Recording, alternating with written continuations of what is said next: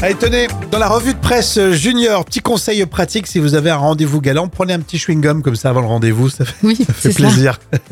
c'est à lire, tiens, dans Mon Quotidien, c'est pour les enfants, hein, vous savez, pour euh, les jeunes.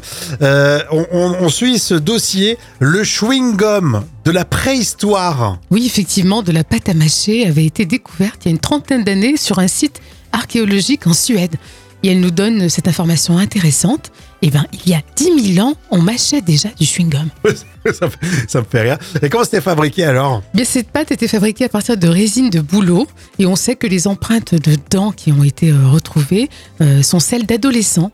Donc on est sûr que cette pâte était mastiquée par des êtres humains car elle contenait des bactéries justement typiquement de la bouche quoi. Ah oui, c'est vrai, mais les scientifiques, ils sont quand même euh, extraordinaires, quoi. C'est fou, hein microscopique, tu vois, cette découverte, c'est vraiment les- des analyses très fines. hein. Et ouais, parce qu'ils ont découvert une espèce de truc, ils se sont dit, tiens, c'est peut-être un chewing-gum. C'est fou ça. Parce que ouais, il faut- ils ont dû prouver que ça n'avait pas, pas été, ça n'a pas été ingurgité quoi. Non, pas du tout, c'était vraiment mâché.